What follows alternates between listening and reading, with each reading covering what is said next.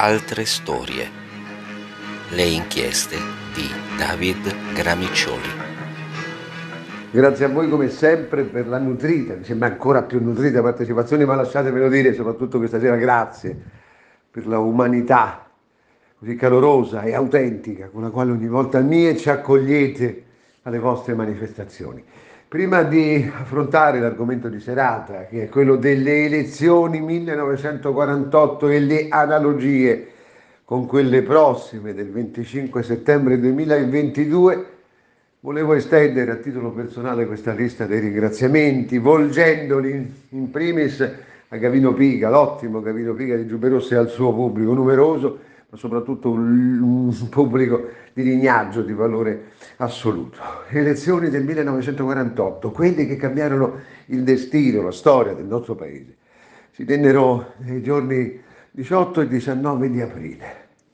Più del 92% degli italiani aventi diritto al voto si, recò, si recarono alle urne per votare un dato mostruoso, visto gli occhi del Signore, un dato 92, 92, quasi 2%, un dato mostruoso, se si paragona ovviamente con l'ultimo dato scarno, vergognoso in termini di partecipazione che si registrò, che si è registrato con l'affluenza alle ultime elezioni amministrative che si sono tenute, si sono tenute in Italia nella tardissima primavera scorsa, giugno 2022 12 giugno 2022 il primo turno. Di questi milioni di italiani, di questo quasi 92,2% di italiani, 12 milioni 709 mila erotti votarono per la democrazia cristiana, permettendo al partito di Alcide De Gasperi di arrivare a sfiorare quasi il 49% dei consensi, altro dato terrificante, mostruoso da solo un partito che arriva quasi al 49%. Sì, era un altro paese, un'altra Italia, era un'altra politica e vi era un'altra partecipazione civile alla vita politica del paese.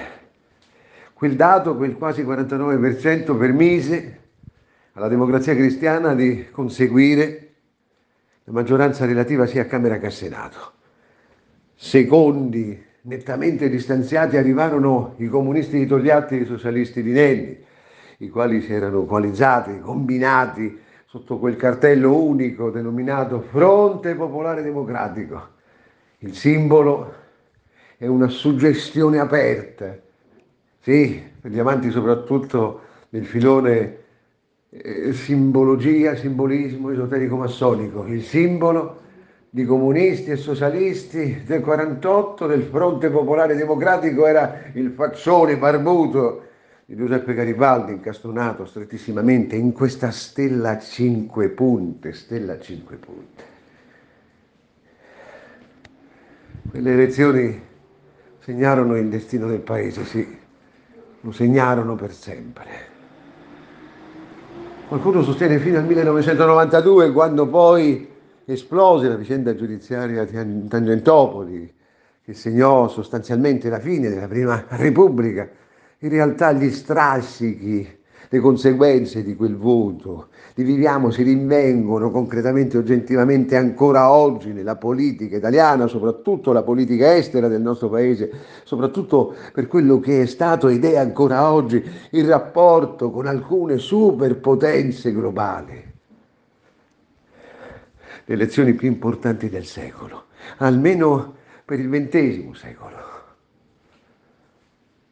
Cosa determinò quel trionfo della democrazia cristiana? Secondo gli storici ufficiali, la storiografia ufficiale, sì, perché non esiste soltanto una medicina ufficiale, una versione ufficiale dei fatti, esiste anche una storiografia ufficiale e quando voi leggete la denominazione ufficiale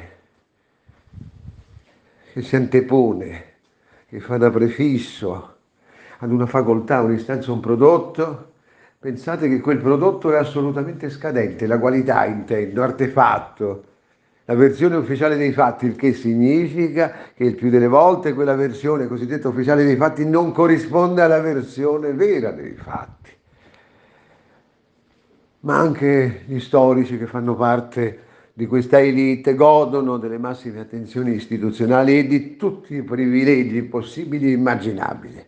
Ecco, la stragrande maggioranza di questi è portata a sostenere e a riconoscere quel merito di quella vittoria della democrazia cristiana ai movimenti civici, movimenti che vennero costituiti, nacquero da un'idea geniale del professor Luigi Gedda. Il professor Luigi Gedda era un uomo geniale, quanto malvagio, assolutamente perfido, e vi spiegheremo tra un istante perché.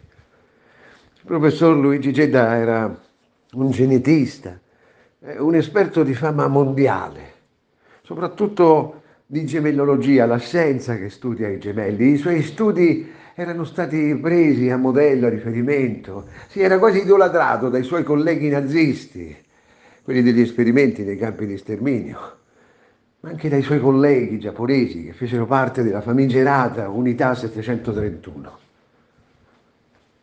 Ma non fu solo il fondatore dei movimenti civici, fu anche il fondatore di Azione Cattolica, cosa notoria già all'epoca, e che il professor Luigi Gedda godesse della considerazione e dell'affetto assoluto dell'ultimo principe della Chiesa, di Eugenio Paselli, di Pio XII.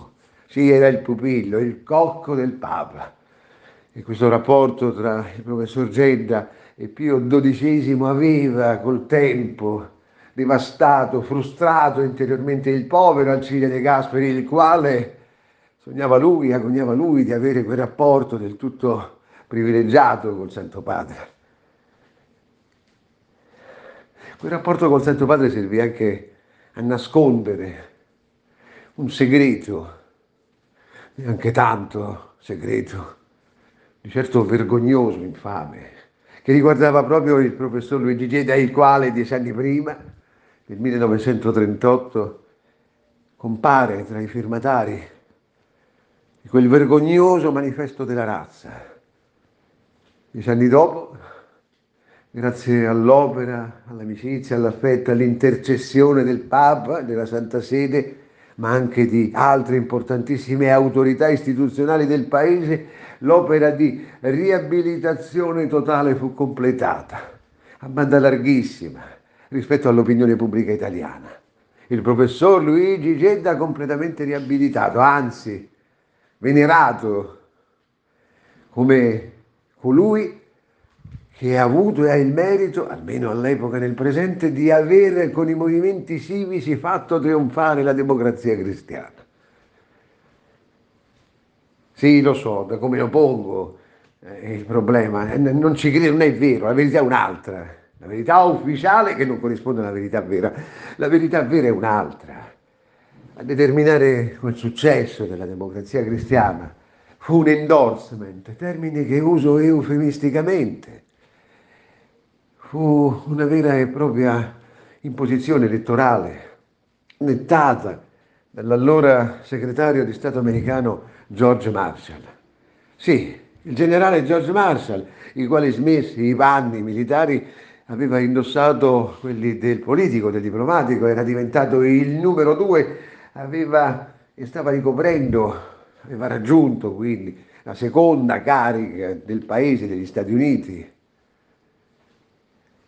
il, il piano Marshall porta il suo nome, il piano della grande ricostruzione, quel piano che è stato anche rievocato, evocato, agognato negli ultimi mesi nel nostro paese.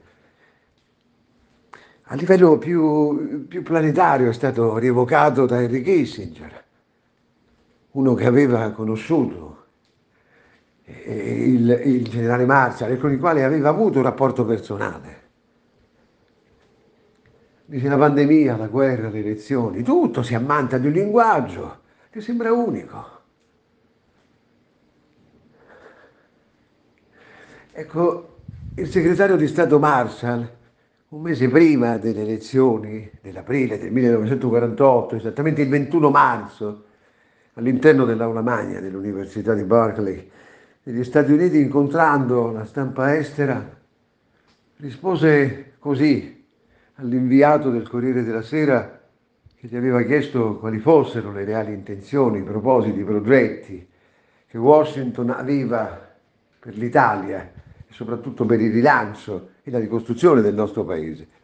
Il segretario Marshall rispose testualmente, l'Italia è un paese imprescindibile per realizzare il progetto di governo degli Stati Uniti a livello mondiale, ma è certo sì che vi è anche un aspetto sentimentale, non sembrò per niente credibile, vi lascio immaginare. Insomma, eh, sì, vi è anche un aspetto sentimentale. Eh, abbiamo a cuore l'Italia, è un paese amico, il popolo italiano lo sentiamo un popolo fratello noi americani. Le faccio una rivelazione che lei potrà scrivere e quindi raccontare ai suoi connazionali. Il presidente Truman, il Parlamento americano, la banca americana hanno pensato di stanziare altri milioni proprio per l'Italia per definire in modo chiaro e inoppugnabile il progetto, per avviare in modo definitivo il progetto di ricostruzione del Paese e soprattutto avviare il piano di industrializzazione del Paese che potrebbe in breve termine, in pochi anni, far diventare l'Italia una delle più grandi potenze a livello mondiale. È tutto pronto con una piccola riserva, qualora però tra un mese dalle urne dovessero uscire vincitrici le forze socialcomuniste, quei soldi noi li, li destineremo ad, ad altri paesi, ad altre nazioni europee. Altro che endorsement. Fu una vera imposizione elettorale, dettata anche in modo marziale, netto quelle parole armarono ovviamente grazie al cielo di una sola matita. Già si era sparso troppo sangue in Italia. Non solo c'era stata la seconda guerra mondiale, ma i due anni della terribile guerra civile fratricida all'interno del nostro paese. Ecco come la democrazia cristiana arrivò a 12 milioni e 709 mila rotti voti alle elezioni del 48, perché gli Stati Uniti avevano promesso i soldi anche oggi. Sono stati promessi i soldi al nostro paese. Ecco che la nostra mente si declina quasi dolcemente, quasi fisiologicamente. Deriva, no? Come ragionamento, come memoria a quello che sta accadendo oggi. Tanti soldi promessi all'epoca, tanti soldi promessi oggi. Piano Marshall, ieri, PNRR oggi, il PNRR PNRR, attorno al quale si sta costruendo la popolarità, il consenso politico di Mario Draghi. Non tutti gli italiani ci crederanno, sì, ma l'operazione va fatta per raggiungere una parte di elettorato italiano. La promessa dei soldi ieri e oggi la storia non è un fenomeno che si rinnova, ma una circostanza che ciclicamente e tragicamente si ripete, e sempre per colpa nostra. Quando ho parlato delle elezioni del 48, la signora in seconda fila ha sdraiato gli occhi, ho letto nel suo sguardo la preoccupazione, si è chiesta subito, ma perché un viaggio così a ritroso nel tempo, perché un salto all'indietro nella storia così lontano, guai a quei popoli che non conoscono il proprio passato, la loro storia.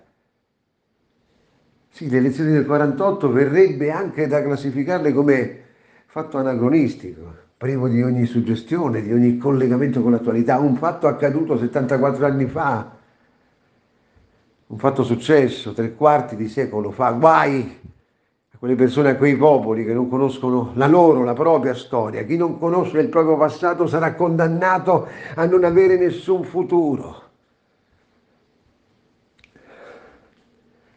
Eravamo nel 1948, 74 anni fa, le notizie viaggiavano molto più lentamente di oggi, è ovvio, ma quel mese bastò per strutturare quella fantastica macchina della propaganda da parte della democrazia cristiana, intendo ovviamente, per vincere, stravincere, trionfare alle elezioni. Quelle parole del segretario generale americano George Marshall vennero cavalcate da De Gasperi e dai suoi uomini in modo stremante. Il risultato fu quello, il trionfo. Promessa di soldi ieri, promessa di soldi oggi. E, e qual è lo scenario che si potrebbe oggi, almeno oggi, ipotizzare rispetto al voto del 25 settembre 2022? Che proprio oggi, come ieri, già si legge da più parti, le pressioni estere, straniere, esterne sul voto italiano del 25 settembre 2022 saranno fortissime, come fortissime lo furono proprio nel 1948, ecco le analogie, i grandi fatti del passato che si ripetono nel presente, questa connessione tra ieri e oggi.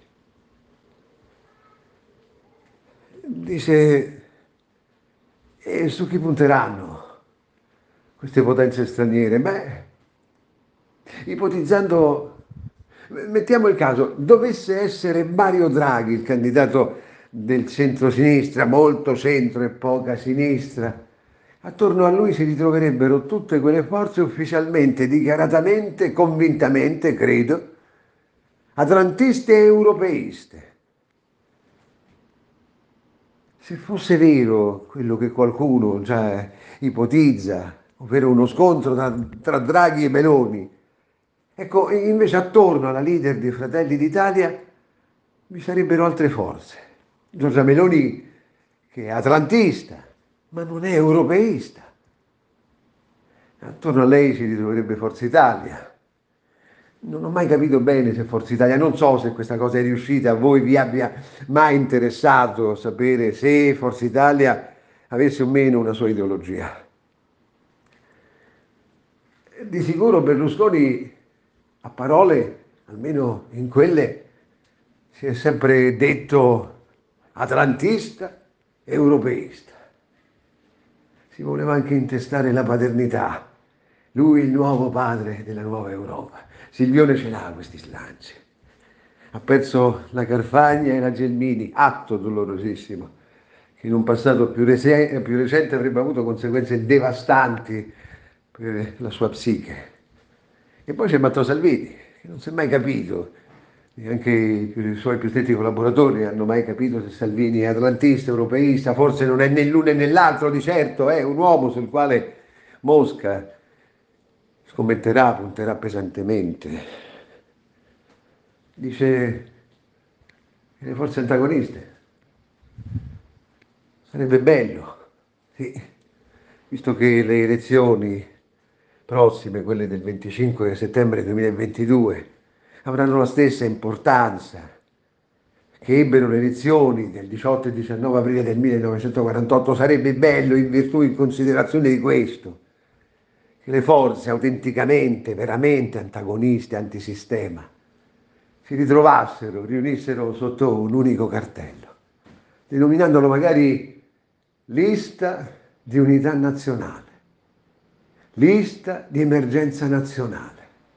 Riuscissero già in questo, manderebbero un messaggio di speranza a milioni di italiani, milioni di italiani che stanno aspettando quel messaggio Grazie a tutti.